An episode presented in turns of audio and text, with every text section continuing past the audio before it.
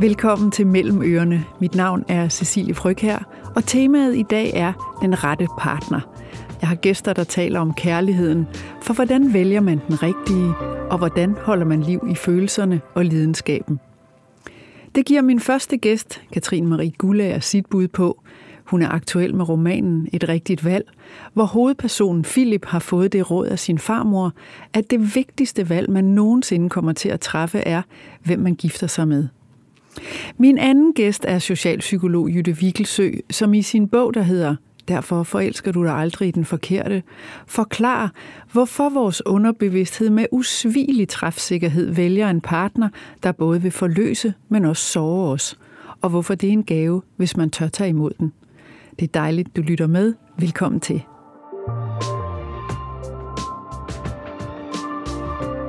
Velkommen, Katrine Marie Gulager. Tak.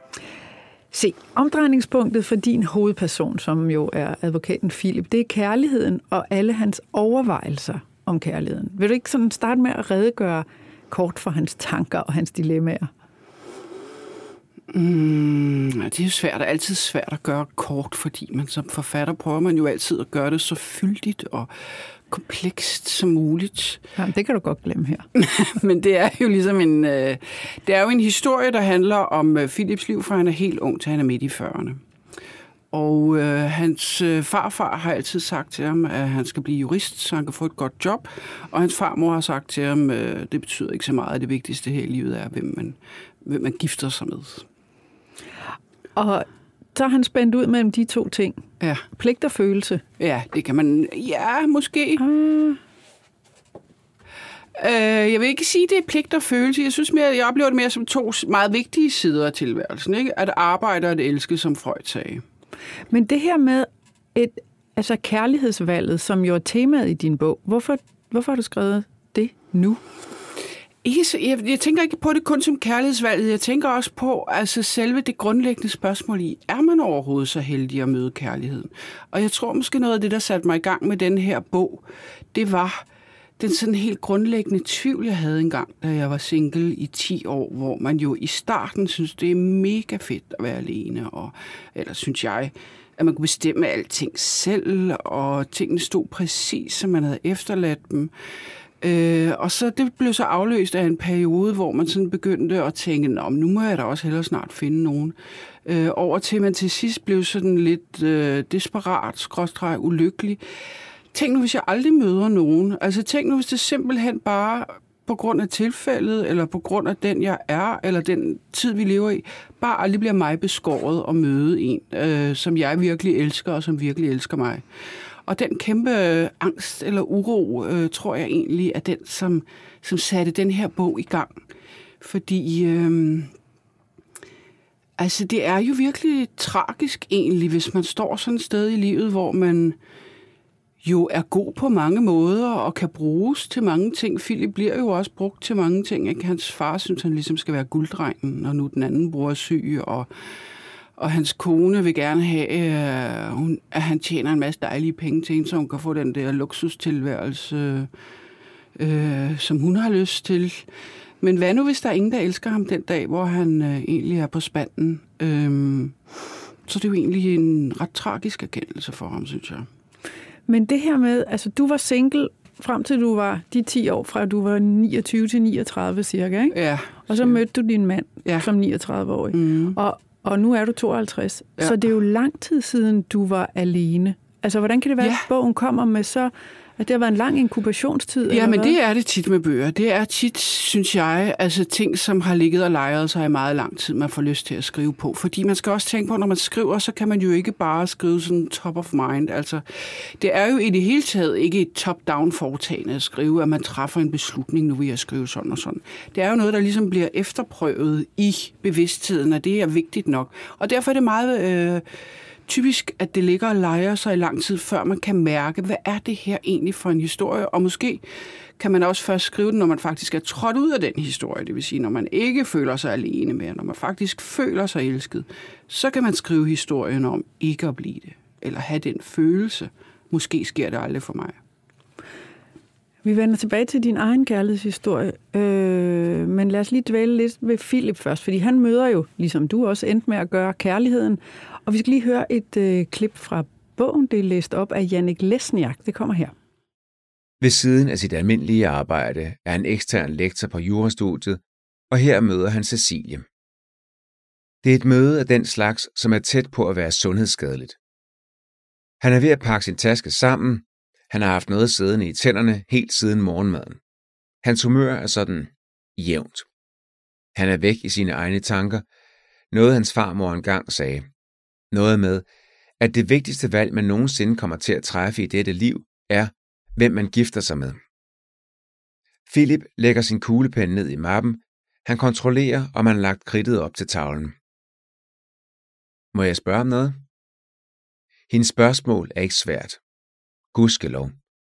For hans hjerne holder op med at virke i samme øjeblik, han får øjenkontakt med hende. Rolige blå øjne og en sødme, han ikke kan beskrive. En selvfølgelighed.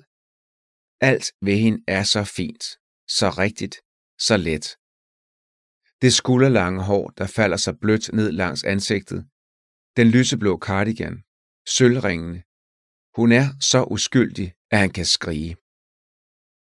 Hun aktiverer så meget lyst i ham, at han med flere lejligheder må sige til sit hold, at han ikke kan gennemføre den planlagte undervisning.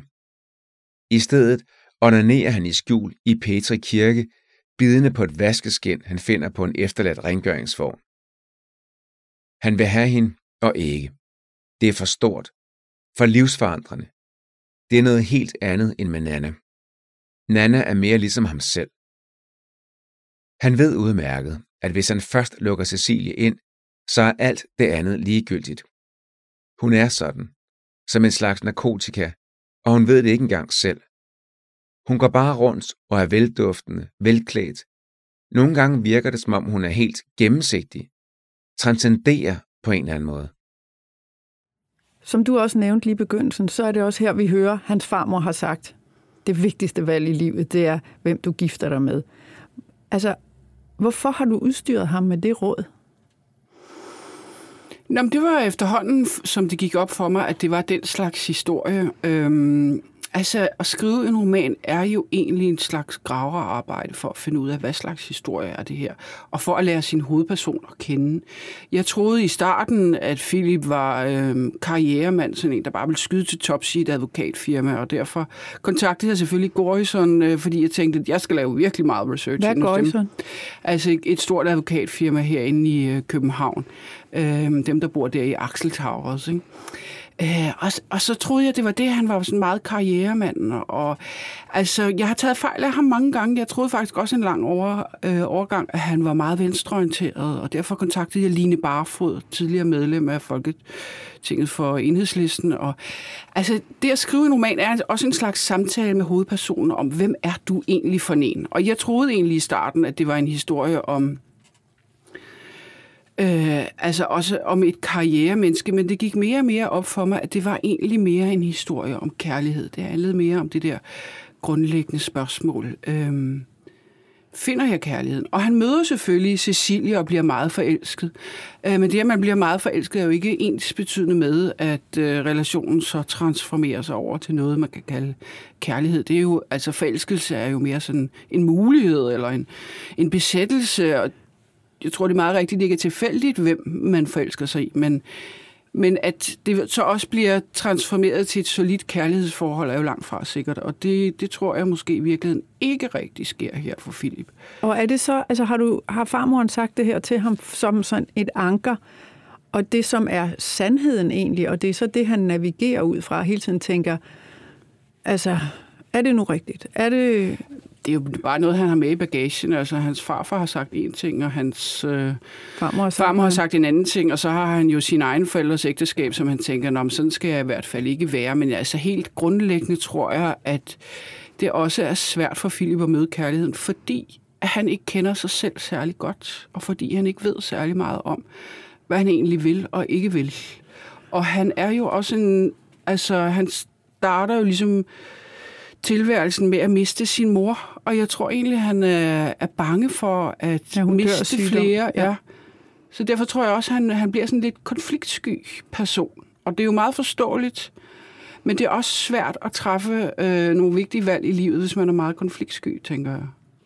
Og så kigger jeg jo på dig og tænker, når var du single i 10 år, fordi det, du siger om Philip nu, det var egentlig situationen for dig, at du var konfliktsky, og du vidste heller ikke helt, hvem du var, så du kunne ikke vide, hvad det var, du skulle møde, eller hvem du havde brug for. Det var helt klart en del af det. Altså, jeg tror på, det er vigtigt. Der er mange, der siger det der med, at man skal elske sig selv for at finde øh, kærligheden, og det, det synes jeg egentlig er forkert, fordi man, man finder jo netop en, der kan elske det, man ikke selv kan elske, om jeg så sige. Hvis man bare kunne elske sig selv, så har man jo ikke brug for andre mennesker. Og man har jo virkelig brug for andre mennesker. Jeg har i hvert fald. Men øh, jeg tror, det er vigtigt at kende sig selv på den måde, at man øh, kan mærke sine egne grænser, eller kan mærke, hvornår noget er rigtigt eller forkert for en. Det tror jeg egentlig er, er ret vigtigt. Og det god... kunne du ikke, eller hvad? Ah, jamen, jeg havde en lang, besværlig historie, hvor jeg måske lidt ligesom Philip synes, at, øhm, at jeg mest var noget i kraft af, hvad jeg gjorde, og ikke i kraft af, hvad jeg var. Så men altså, kærligheden er jo ikke bare sådan en opskrift, når du så kender dig selv, så bam, så er den der. Altså, det er jo også lidt øh, tilfældigt, hvem man møder og, og så videre. Så det er jo ikke, det er jo ikke bare sådan helt... Øh, men, men jeg tror, jeg tror, grunden til, at jeg skulle blive sådan forholdsvis gammel, før jeg mødte nogen, var, at det, det tog mig lang tid at finde ud af, øh, hvad jeg egentlig ville selv, og hvad, jeg, hvad, hvad der var vigtigt for mig. Jeg tror, altså, når man skal hvis man skal øh, have et kærlighedsforhold, som man selv synes, der er godt, så tror jeg, at man skal vide, hvad det er for nogle ting, der er virkelig vigtige for en, og som man ikke vil gå på kompromis med. Og så tror jeg, at der er virkelig mange ting, man skal, man skal lære at sige, om det er sgu også ligegyldigt. Men gjorde du da det klart i de 10 år, hvor du ledte efter kærligheden, og hvor du var alene? Fik du dine prioriteringer straight? Altså, ja, hvad det... altså det er jo ikke på den måde, jeg sad helt bevidst med en seddel ved køkkenbordet. Øh men jeg kunne bare mærke, at der var nogle ting, der var, øh, der var rigtige i forhold til min mand nu. Altså, at vi havde nogle fælles værdier.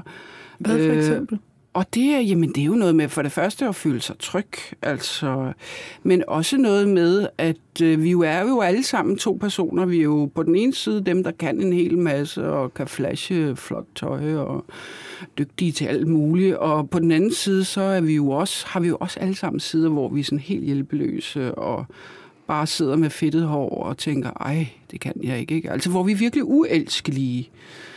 Og der tror jeg på en måde, at det er vigtigt at finde en, som øh, kan elske ens uelskelige sider. Altså, fordi ens elskelige sider kan alle jo ligesom mm. holde af. Øh, de skræmmer ikke nogen væk, men det er vigtigt at finde nogen, som, øh, som kan rumme hele en, synes jeg.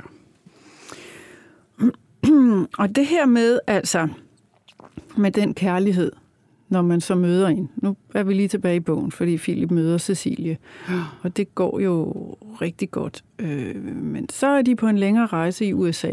Ja. Der, der er det hele ikke længere bare candyfloss. Der, ja, der opstår kommer nogle, af problemer. forskellene med dem op. Ja. Og vi skal lige høre et klip fra den tid i deres liv. Philip føler sig ensom som den, der planlægger og sparer og styre udenom farer og situationer, hvor de kan blive snydt eller bestjålet. Hvorfor er du så sur, siger hun. Og så eksploderer han og siger, at hun opfører sig som et barn, der bare er med, at han ikke er hendes forbandede mor eller far, at hun også må tænke selv, at der er noget, der hedder tid, at der er noget, der hedder penge. Alt kan ikke bare være nydelse, nydelse, nydelse. De har jo for helvede både en tidsplan og et budget. Alt dette hører hun på, mens hun sidder og suger grådet på et sugerør, der stikker ned i en kold, lyserød masse, der vist nok er milkshake. Og hvorfor fanden har hun også bestilt milkshake, når han kan se, at der allerede står sodavand på bordet? Han ryster over det hele, så gal er han. Hun lader sugerøret falde og siger spidst, at hun faktisk også har tænkt på at sige til ham, at hun er en lille smule irriteret over, at han er så anspændt. Vi er jo på ferie, siger hun, og bliver pludselig helt hysterisk. Hvorfor må jeg ikke slappe af på min F-E-R-I-E? -E? Hvorfor skal jeg gå og føle, at du ånder mig i nakken? At jeg ikke må spise for meget, bruge for mange penge? Må jeg overhovedet være her? Må jeg nyde livet, Philip? Må man nyde livet sammen med dig? Om vi skal jo ikke afsløre her, hvordan det går med Philip og Cecilie, men jeg vil rigtig gerne høre dit bud på, hvad man stiller op med forskelligheder i et forhold. Altså forskelligheden her, øh, jamen det store springende punkt vil, er vel, om de forskelligheder bliver nogen, man ligesom kan øh, nyde godt af og værdsætte hos hinanden, eller om, øh, om det bliver et problem. Altså her er, i det her klip, der er det jo helt tydeligt, at Cecilie, hun vil bare gerne nyde livet, og det er helt tydeligt, at Philip han kan altså ikke bare nyde livet. Han føler, at der skal præsteres og ydes og planlægges, og man må ikke bruge for mange penge, og og de to, de to sådan modsatrettede synspunkter kunne de jo øh, i en øh, frugtbar fortælling, altså der kunne de jo øh, nyde godt af det. Altså han kunne lære noget af hende, og hun kunne lære noget af ham. Og i en mindre frugtbar fortælling bliver det jo ekstremt irriterende for ham, at hun bare bruger penge af, uden øh, ligesom at kunne forstå hans øh, indstilling til tingene. Så det kan ligesom blive begge dele, synes jeg. Og det er måske også i virkeligheden det springende punkt, om det så bliver til kærlighed, og man kan værdsætte hinandens forskelligheder. Ja, er du god til det? At værdsætte min mands forskelligheder? Ja, det er som, Eller du, mig, som, min... som man jo nogle gange synes er død irriterende. Fordi... Jamen, der er der ting ved øh, min mand, som er død irriterende, og der er der ting ved mig, som han synes er død irriterende. Og noget af det må man jo bare ligesom kunne lære at rumme, uden at øh, blive alt for hissig over det. Men så er der også... Øh, så er der jo også forskelligheder, som er vidunderlige. Altså, jeg synes, det er vidunderligt, at øh, min mand forstår hele den del af verden, som jeg overhovedet ikke forstår, som hedder teknik og køkkenapparater. Han er og, elektriker. Ja, havearbejde og udbygninger og biler og altså hele den verden, som er lidt af en gåde for mig.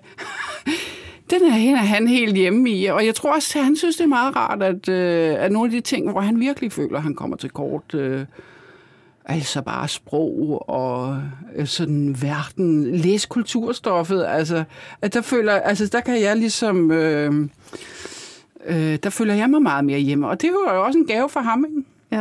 Jeg ved, at din farmor faktisk gav dig et godt råd. Det lød ja. ikke ligesom det, Philips farmor har givet ham. Nej. Prøv lige at sige, hvad din farmor ja, sagde. min farmor, hun sagde, at man skulle finde en håndværker med stærke hænder. Ja, og du har gjort lige. Og jeg har gjort lige, hvad farmor sagde. Det var så godt.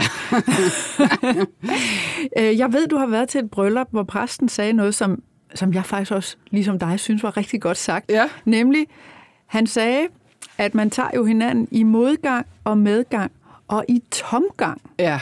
Og det var du meget enig i. Kan du ikke knytte nogle ord til det? Jo, det var Søren Ray Thompsons øh, bryllup, hvor præsten sagde sådan, og, øhm, og det er jo rigtigt nok, at man må jo indstille sig på, at, øh, at der også er, øh, er tomgang i et forhold. Altså jeg synes også, at man skal passe på med, at man har så mange krav. Jeg synes nogle gange, når folk de taler om deres parforhold, ægteskab, så har de så mange krav til, hvad det skal give dem, og det skal give dem øh, gode samtaler og nærhed og tryghed, og ja, han skal være en god far, ja, og der skal være øh, dates ja, og sex. Og, ja, tak. Jamen, jeg synes også, det er godt alt sammen. Altså, jeg kan ikke forstå det. Altså, selvfølgelig vil alle have det.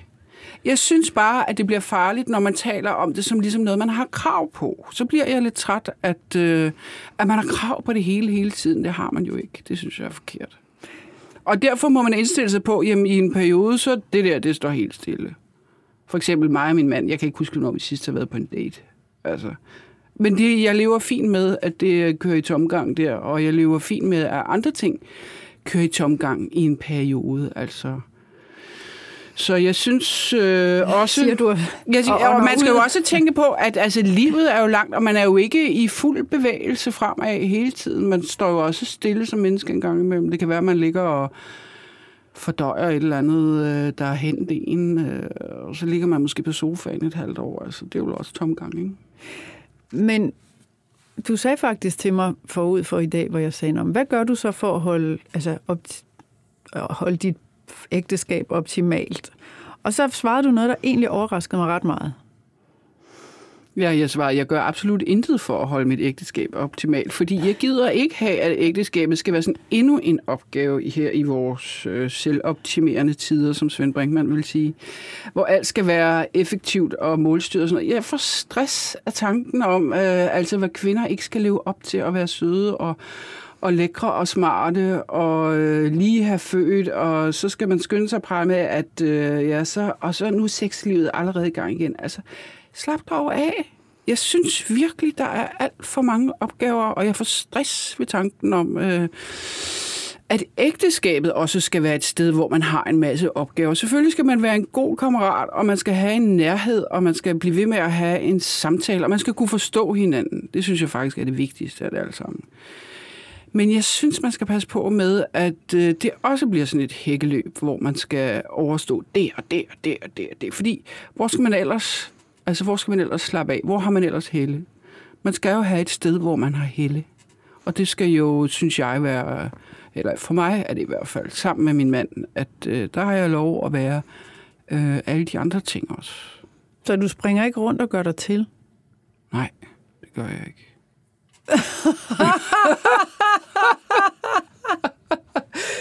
ja, det synes jeg da heller ikke, man skal. Jamen, det tænker jeg da, man nogle gange skal, faktisk.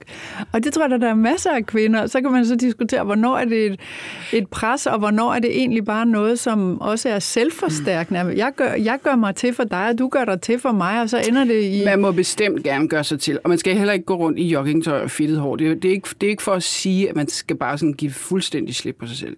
Jeg synes, og det er da også dejligt, at man har lyst til hinanden, og man har lyst til at at være tæt sammen og så videre, men det skal jo ikke være en pligt, eller hvis ikke jeg gør det, så går han, eller øh, hvis ikke vi øh, er intime så og så mange gange, så kan jeg risikere, så har han i sin gode ret til at gå. Altså, stop. Jeg synes ikke, man skal have det der præstationskrav i sit ægteskab. Det bliver jeg, det bliver jeg træt af at tænke på. Jeg synes, Øh, selvfølgelig skal det jo ikke være en tom skal. Det tror jeg ikke, der er nogen ægtefælder. Øh, altså, uanset hvilket køn eller hvor gammel man er, så, så vil man aldrig kunne lide det. det skal, der skal jo være en, en nærhed øh, altså, og en... Øh, en forbundethed, en dyb forbundethed. Men jeg synes bare, at det er meget det? farligt, øh, det der med at tænke i det som, som at man skal alt muligt. Altså. Men det der så med at holde den kanal åben hele tiden, som du siger, egentlig er den vigtigste, nemlig at man er man taler sammen, og man er forbundet. Altså, hvad er så dit råd til, eller hvordan holder du så den kanal åben, hvis du samtidig... Altså, jeg synes lige det her, hvor vi er i livet nu med to børn, der synes jeg, det vigtigste, vi gør for hinanden, er, at man har, altså, at man er den andens øh, hvad var det, Dr. Phil kaldte engang? Soft place to fall. Altså, man er nødt til at have hinandens... Det bløde sted, man falder. Ja, man er nødt til at være den, der griber ham, når han er ked af det, eller træt, eller pludselig går overskue, at han ikke har nogen penge, eller bliver irriteret, fordi han sidder fat i trafikken, eller du ved, den slags ting. Der er man nødt til at være hinandens backup på en eller anden måde, ikke?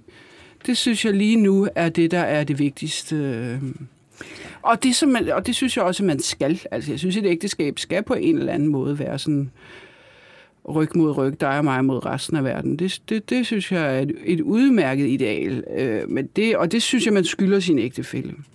Altså, I mødtes, da du var 39. Mm. Så fik du børn, øh, hvor jeg tænker, mega, altså mega sejt, det kunne lade sig gøre. Du var 42 med den første ja. og 45 med den næste. Der er jo lukket og slukket for mange, faktisk. Er på det? Den Jamen, det er jeg ikke sikker på, jeg, om det er rigtigt. Jeg synes, jeg mødte utrolig mange mennesker over, kvinder over 40, der havde fået børn. Okay. Fordi inden jeg selv fik børn over 40, der tænkte jeg nemlig også, at det er jo umuligt, det stopper ved 40. Men da jeg så fik et barn som 42-årig, så forventede jeg jo for eksempel at være den ældste i mødergruppen. Ikke? Det var mm. jeg overhovedet ikke. Mm. Så jeg tænker nogle gange... Ja, men jeg kender ikke statistikken, men jeg tror altså også, der er mange, der får børn efter 40. Jeg kender bare en jordmor, hun siger, efter 35, så styrt dykker fertiliteten. Ja, ja. Nå, men det er bare for at sige, du har gode gener, du er en stærk kvinde, du kunne få børn, øh, da du var sidste gang 45. Mm. Øh, men det betyder også, at du har jo små børn nu faktisk, altså fordi du er 52, ikke også? Hvilken betydning har det for dit kærlighedsliv, eller for din måde at være i et ægteskab på, eller jer at være i et ægteskab på? Men det er klart, at børnene fylder jo det hele, ikke? Altså, vi har jo nærmest aldrig tid til os selv. Så, øh, Siger sådan, du med sådan en resigneret stemme? Nå, men sådan er det jo, altså. Og det vil vi jo ikke gøre anderledes. Fordi Nej. om 10 år, så er de jo øh, dårlig nok tid til at tale med os. Så det er jo en periode, hvor at øh, langt mest øh, opmærksomhed og kærlighed er rettet mod dem. Og så har I noget, der hedder klokken 21-tid. Er det rigtigt? Ja, det har vi i hvert fald haft en lang periode, at der slukker vi for tv og skærme, og så har vi lige lidt tid til at, at snakke om. Men altså i det hele taget snakker vi meget sammen, fordi min mand er jo også håndværker og kommer tidligt hjem, og så holder jeg fri klokken tre, så på den måde har vi jo altid en, en lang dag. Sammen? Hvor, ja, sammen, ja. hvor vi får snakket sammen. Og det er en anden ting, som jeg synes øh, med ægteskabet også er vigtigt, at man, øh, at man giver hinanden den opmærksomhed. Og det tror jeg måske egentlig også. Altså, at man har tid til at sætte sig ned og snakke sammen og høre, hvordan gik din dag. Ikke? Så. De her overvejelser, som, som du har haft omkring kærlighed, som du har øh, hvad skal man sige, er passeret gennem dit systemer og er kommet ud som, som den her bog, der hedder Et rigtigt liv. Altså, er du blevet klogere på noget? Altså, sidder man som forfatter og tænker, her ligger bogen, jeg har haft alle de her tanker, nu ved jeg noget, jeg ikke vidste før, eller nu har jeg fået en del af mit liv, i det her tilfælde dine 10 år som single, på plads på en ny måde, og kan måske sætte det lidt på hylde, eller hvordan fungerer det? Altså, det fungerer... Jeg tænker mere over det som, at jeg fortæller Philips historie, så jeg tænker mere på, om, om Philip er tilfreds med mig øh, som portrættør af hans liv. Så ja, på en eller anden måde, så bliver det jo en person, der, der adskiller sig fra mig, og som bliver noget andet end mig. Altså, jeg kan godt se min egen drivkraft for at skrive den. Og jeg synes også, at, øh, at det, det, er, det har været spændende for mig at lave en forholdsvis let øh, glad overflade, hvor man læser der ud af, øh, og så efterhånden, mens man læser, så opdager man mere og mere, hov Philip, der mangler noget her. altså den der følelse, synes jeg, det er enormt fedt at placere i læseren, fordi at der så også er læsere, der kommer til at tænke, hov, er mit liv egentlig også sådan et, der bare løber glad derud af i overfladen, og glemmer jeg egentlig at mærke smerten nedenunder? Mærker jeg egentlig overhovedet, hvad det er, jeg gør ved mit eget liv lige nu? Så det synes jeg er en enorm tilfredsstillelse for mig som forfatter. Øhm, men jeg tænker ikke så meget på det som... Altså, jeg tænker mere på det som...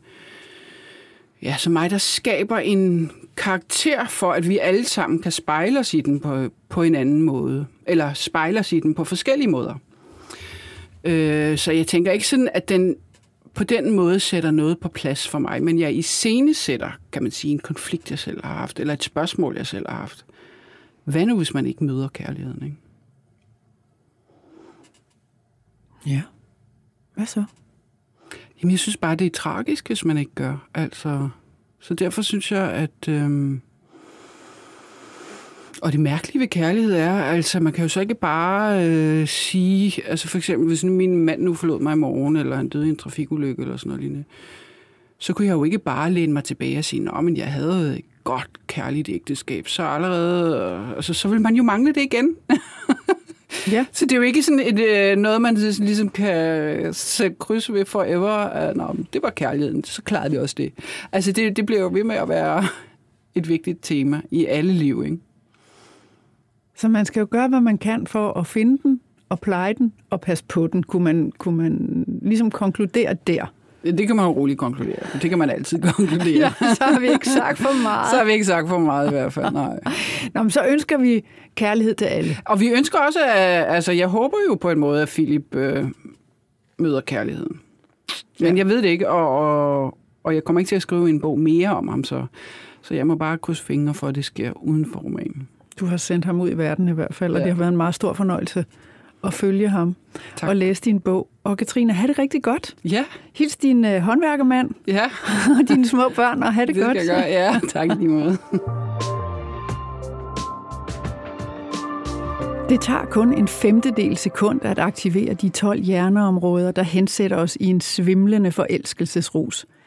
Men nøjagtigt, hvad der skal til for at aktivere de her 12 områder, det mangler vi endnu at forstå til bunds.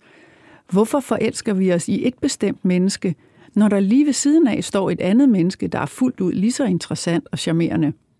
Det giver Ph.D. i socialpsykologi Jytte Winkelsø sit bud på i bogen Derfor forelsker du dig aldrig den forkerte. Velkommen, Jytte. Tak skal du have. Lad os hoppe lige ud i det store spørgsmål. Okay. Hvorfor forelsker vi os i lige præcis den, vi gør? Right.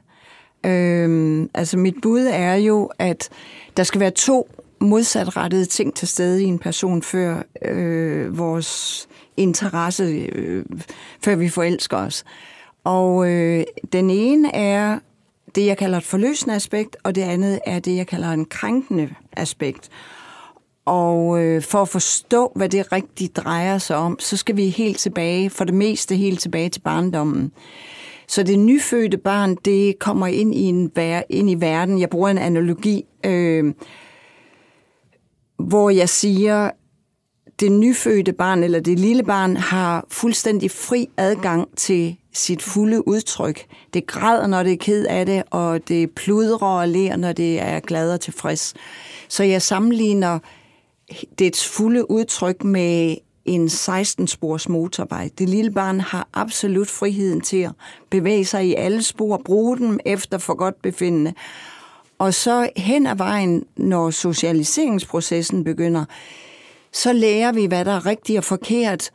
Og hvis vi ikke bliver hjulpet øh, den rigtige måde, især omkring det, der er forkert, så ender vi med at indskrænke motorvejen til 6, 8, 4 spor, alt efter hvor meget hjælp vi har til at finde ud af alt det der med, hvad der er forkert.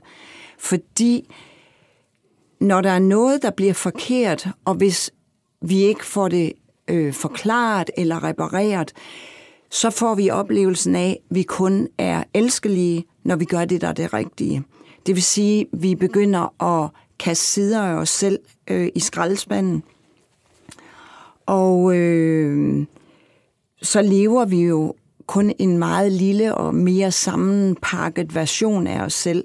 Og mange af os kan gå igennem livet ind til graven i den her meget mindre øh, version af os selv. Og kun køre på fire spor i stedet for, for 16. Ja. ja. Og, og når du så siger, der er to aspekter, der er det forløsende og det krænkende. Hvordan hænger det så sammen med de motorvejsspor?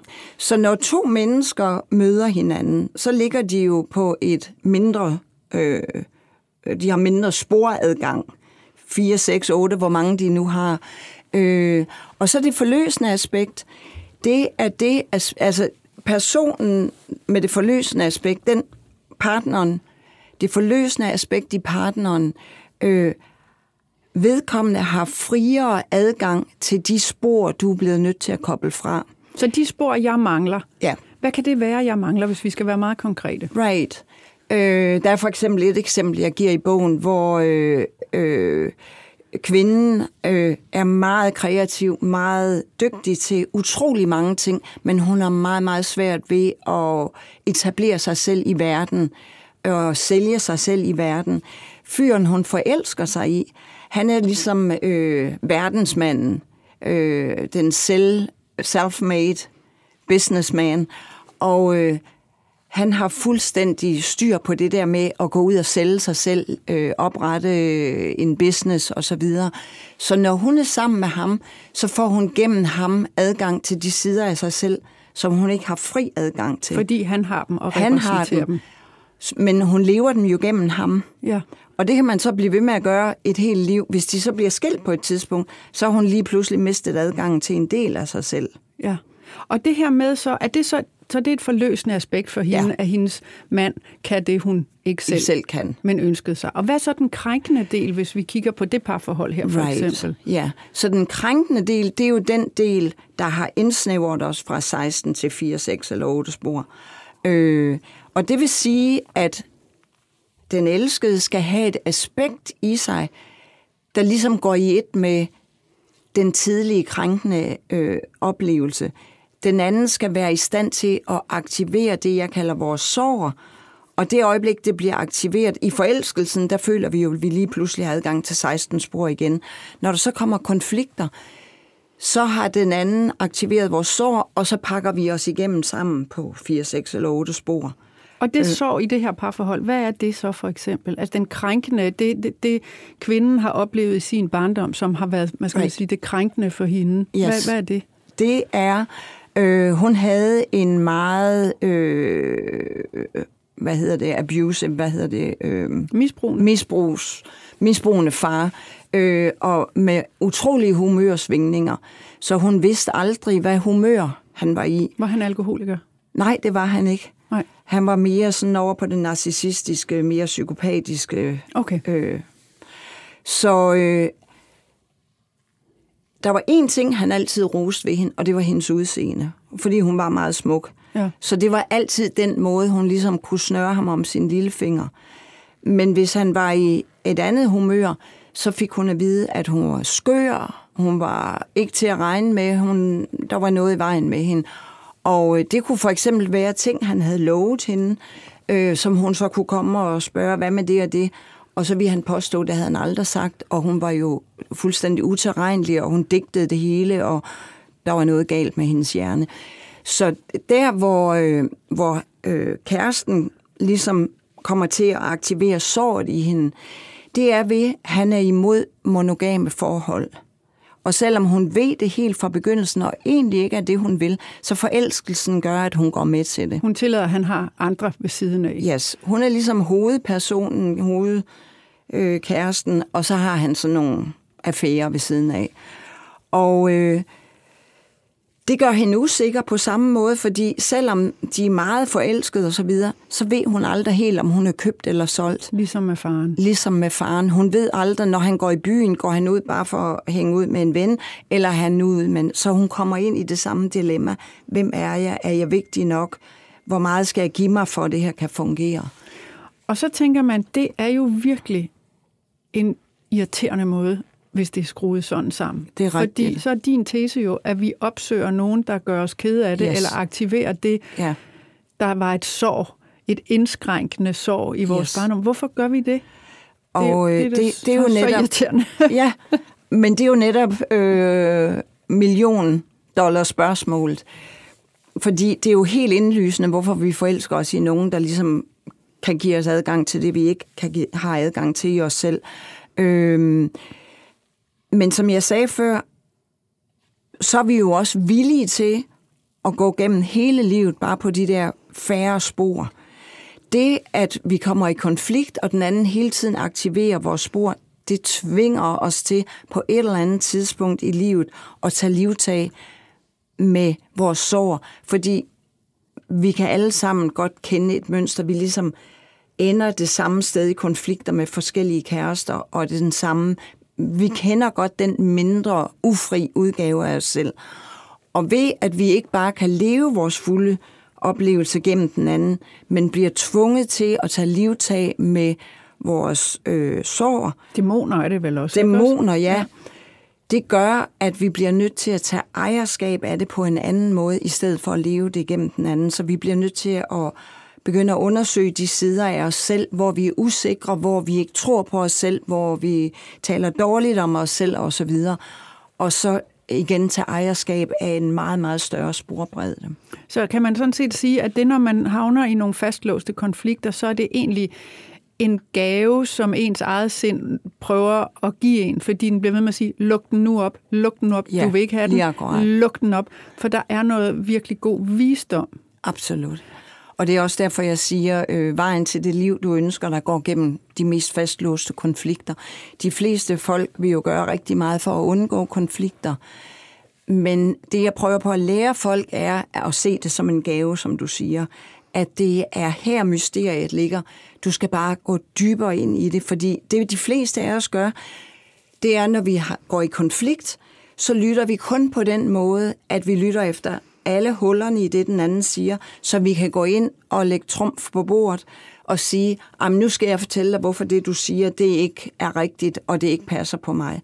I stedet for at gå ind og virkelig prøve på at lytte til hinanden. Hvad er det egentlig, vi prøver på at fortælle? Hvad er det egentlig, der sker i hinanden? Fordi så kommer vi ned i et dybere lag, hvor vi rent faktisk er i kontakt med øh, den sårede del af os selv. Og jeg og tænker, det kan jo godt være rigtig svært, hvis man virkelig er træt af hinanden. Ja. Og så skal man, fordi det du siger, det handler jo så også om, at man skal nedlægge våben faktisk. Lige akkurat. Øh, og prøve fuldstændig at imødekomme den anden, som man måske på det tidspunkt mest har lyst til at slå virkelig hårdt i Det panden. er så rigtigt, det du siger.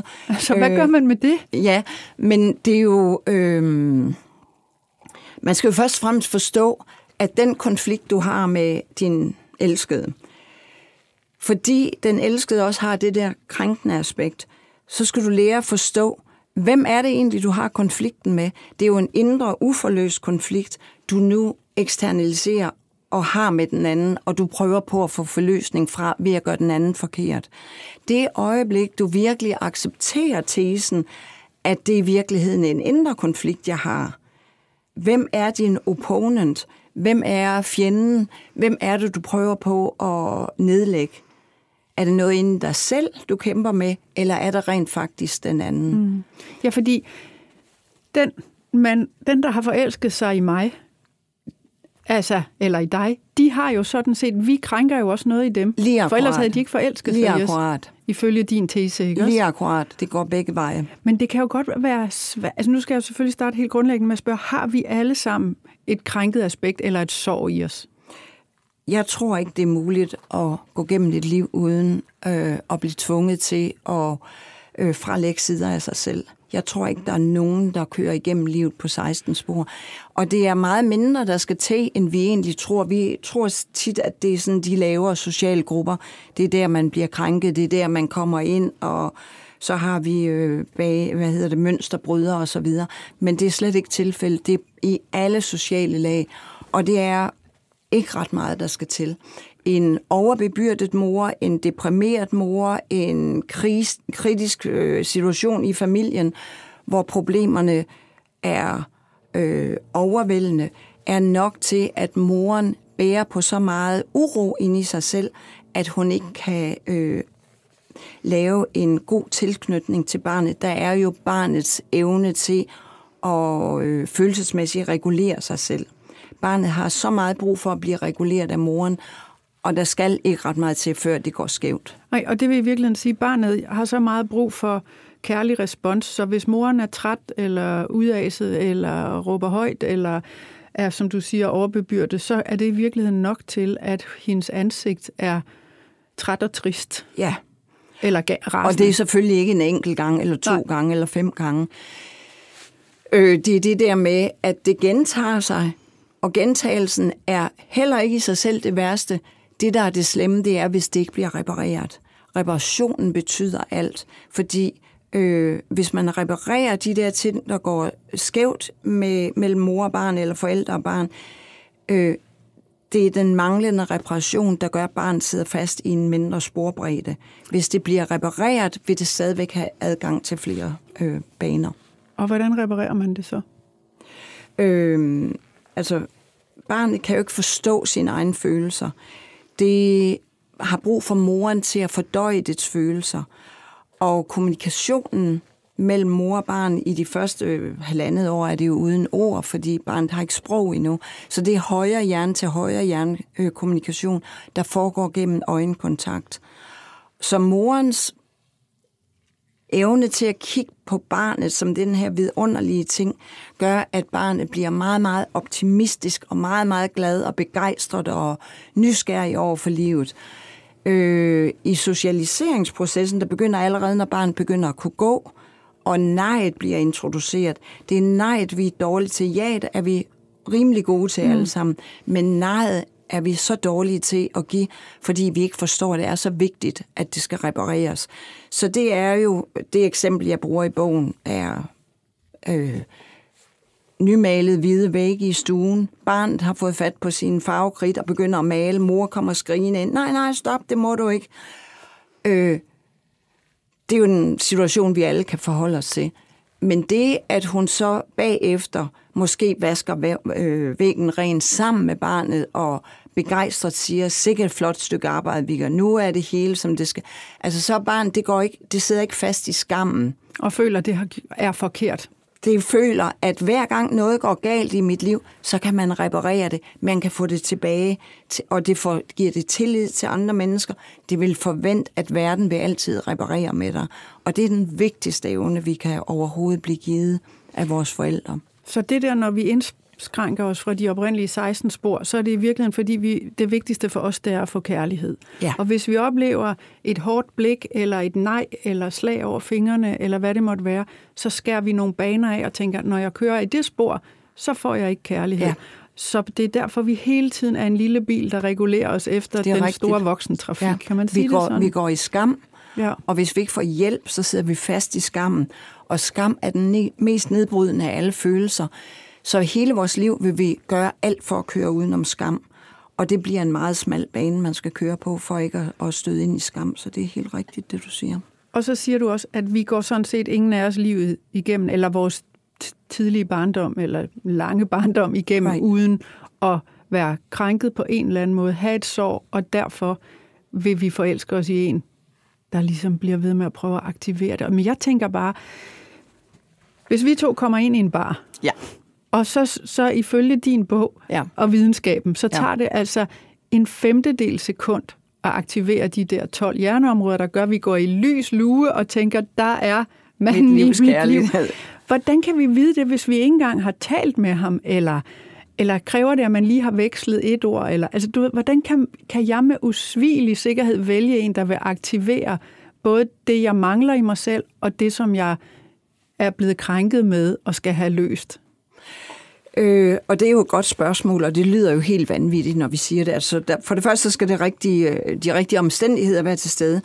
Lad os nu sige, det er dig og mig. Du skal både have et krænkende aspekt og et forløsende aspekt, der passer ind i min livsoplevelse. Ja. Øh, og hvordan kan jeg se det uden at... Det kan jeg måske, du kaster mig måske et blik, der gør mig urolig, og jeg er ikke klar over, hvorfor jeg bliver urolig. Men det vi skal forstå, det er, at vi har det bevidste og det ubevidste fuldstændig baglæns. Vi skal vende det på hovedet. Vores bevidste sind er måske 10 procent af det, vi oplever. Men fordi vi kun er i kontakt med det bevidste sind, så tror vi, det er alt, hvad der eksisterer. Og jeg øh, tror jo ikke bare, fordi du kigger på mig på en speciel måde, så vil jeg forelske mig i det. Men min underbevidsthed er som et videokamera, man sætter i hjørnet derovre, og det bare filmer alt. Det filmer alle mine bevægelser, alt hvad jeg gør, alt hvad jeg ikke selv registrerer. Og det er det ubevidste, der skal engageres, før man forelsker sig. Så min, øh, min ubevidste sind, det vil have lagt mærke til, at der er noget i den måde, du kigger på mig på, der gør mig urolig. Der er noget, der begynder at aktivere et eller andet i mig. Og øh, det er jo sådan med mennesker, at øh, vi har to helt til grundslæggende modsatrettede, øh, hvad hedder det, øh, øh, ting, der skal opfyldes. Der skal være tryghed, men der skal også være spænding. Og tit på grund af vores sorg, så vælger vi at leve i et parforhold, der er trygt, men kedeligt. Og det er der, hvor der er fare for alt muligt med øh, affærer, eller man begynder at have, drikke en masse alkohol sammen, eller sådan noget, for at have det sjovt sammen. Og hvis der er for meget øh, af det uforudsigelige, som er den modsatte ting, som også skal være der, så kan det være der, hvor det bliver øh, krænkende for meget, hvor du altid er, er på stikkerne, og du begynder at pakke dig sammen, for du, du begynder faktisk at, at arbejde dig igennem din barndom sammen med din partner, ved altid at være mindre, så du ikke laver ballade. Så det, man skal forstå også, det er, man skal både have et anker, og man skal også kunne være bølgen, der vipper båden.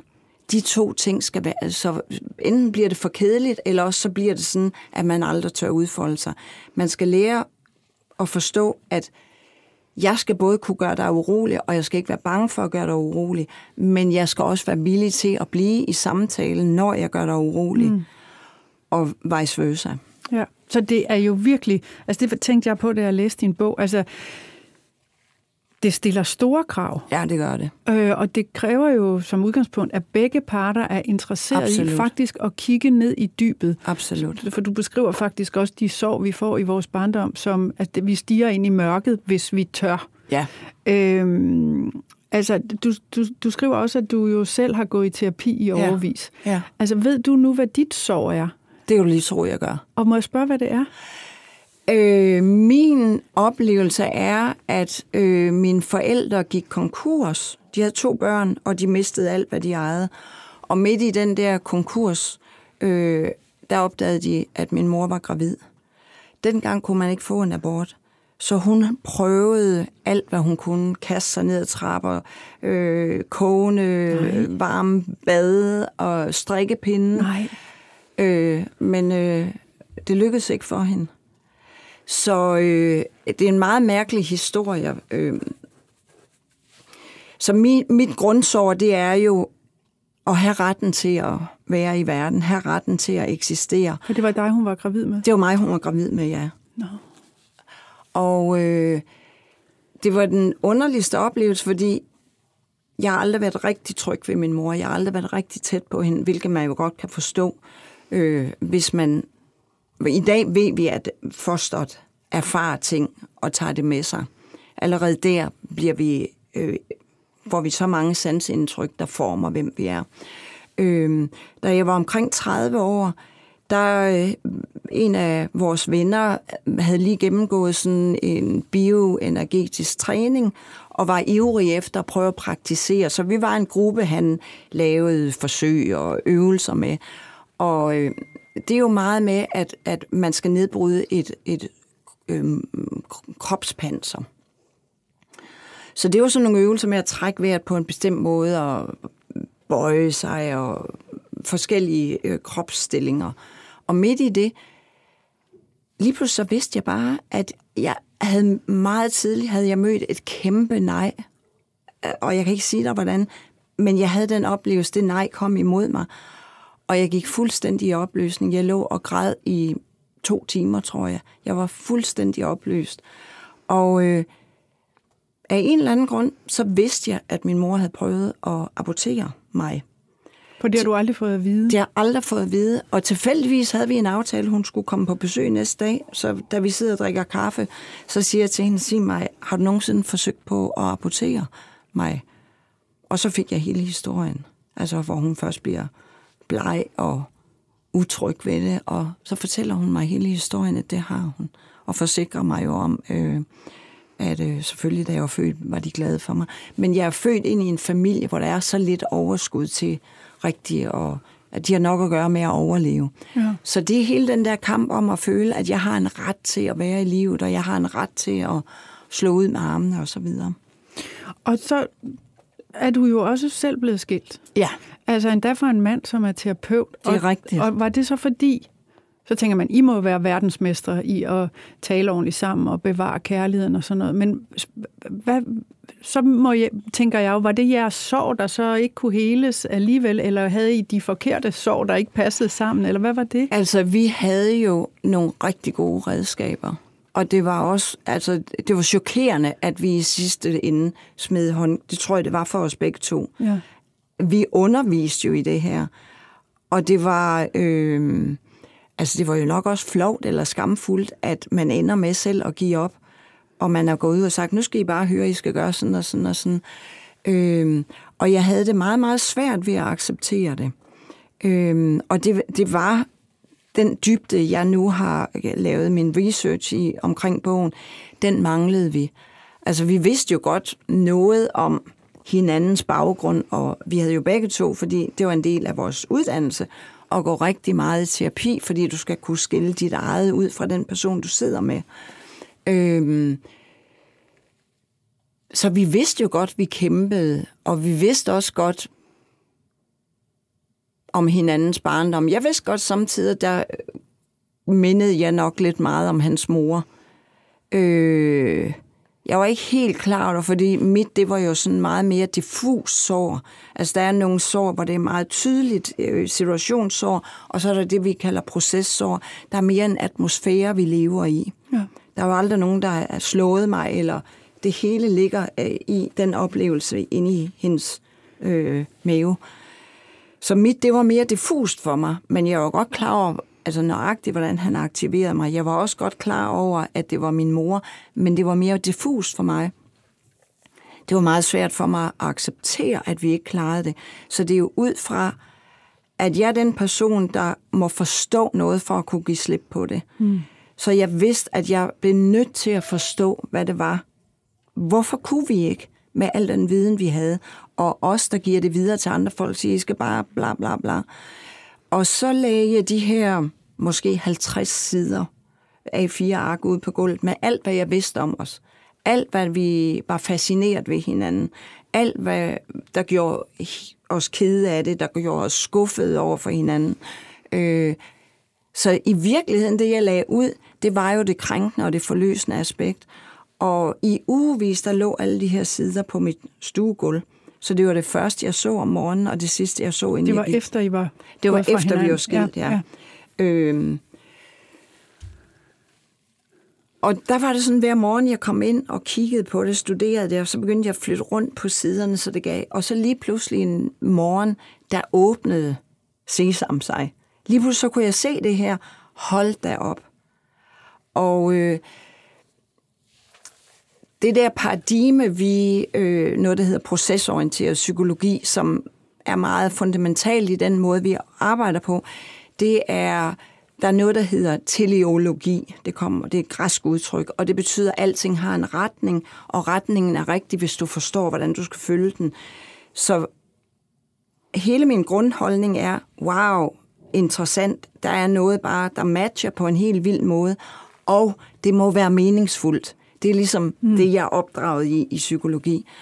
Øhm, og ud fra det ved at, at begynde at flytte rundt på det, kunne jeg lige pludselig se, der er både et krænkende, og der er et... Og, Forløsende. ja, og jeg kunne, jeg kunne genkende det i min krop. Det var virkelig det, der holdt mig fast der. Det var det, der engagerede mig med det menneske. Og så efter det, så prøvede jeg jo på alle par i min praksis, og når jeg udgik seminars på øh, forhold, på relationer, så prøvede jeg at bruge den her idé. Og jeg har endnu ikke mødt et par, men jeg møder jo også kun par, der er i krise. Jeg møder jo ikke de vellykkede par. Øh, jeg har ikke mødt et par nu, hvor det her det ikke var totalt nøjagtigt præcist. Og øh,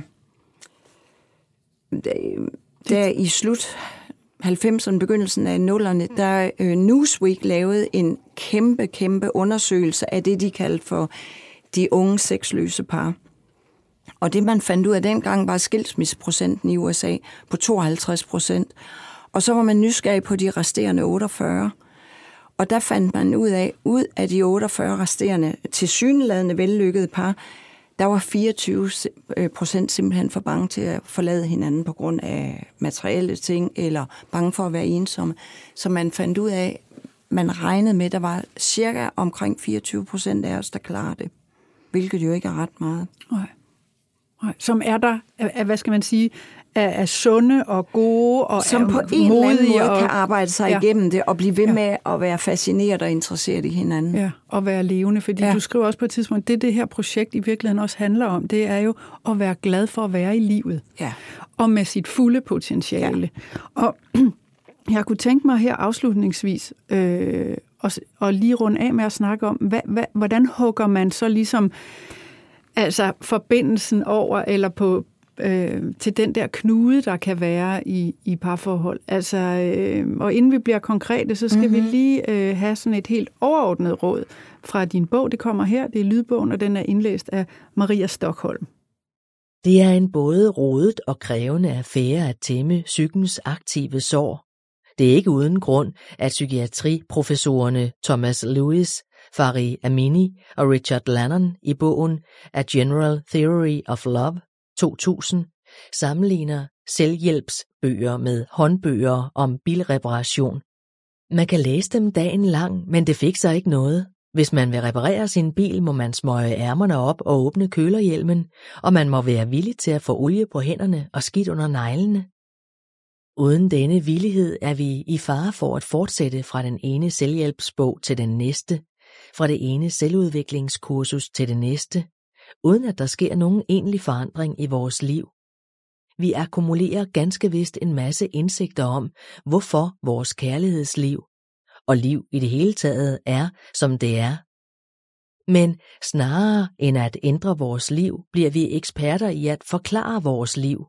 Og så ender det potente og insisterende aha som en triviel, belejlig og i sidste ende livløs fortælling. Ja, altså, bare fordi man har indsigt, så er det jo Mhm. ikke lige med forandring. Nej, det er altså, rigtigt. Så hvad er det, man skal gøre helt praktisk og konkret, i stedet for kun at læse om det? Right. Så hvis, igen, hvis vi går tilbage til de tidlige år, altså de første tre år, hele vores selvværd bliver lagt ned og er ligesom fastlagt på det her tidspunkt. Øh, og så kommer socialiseringsprocent, der begynder omkring halvandet år. Og det er her, vi lærer skældene mellem rigtigt og forkert. nu er det vores opførsel, der bliver kigget på. Før var det bare, wow, det her lille mirakel foran mig. Nu er det vores opførsel, der hele tiden bliver korrigeret, rigtigt forkert. Øhm, det vi bygger med at blive dygtige, det er selvtillid. Så øhm, Men ikke selvværd. ikke selvværd. Nej. Selvtillid, og der bruger jeg eksempel med Marilyn Monroe eller Michael Jackson, der jo havde hele verden for deres fødder. Og når de var på scenen, så strålede de, de havde super meget selvtillid.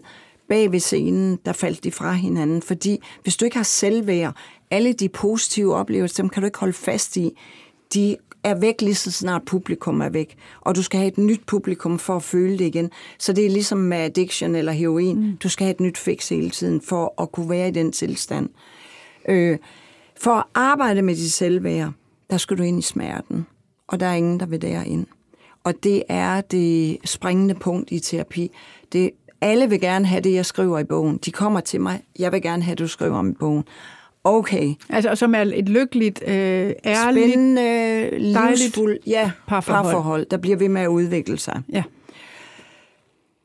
Nogle gange, når folk kommer til at skal se deres egen skam og smerte i øjnene, i stedet for at bebrejde den anden, og forstå, lige nu har du aktiveret mit sår, og den eneste måde, jeg kan gøre noget ved det her på, det er at gå ind og mærke min egen smerte, føre den tilbage til min barndom, acceptere, at det her foregår ind i mig.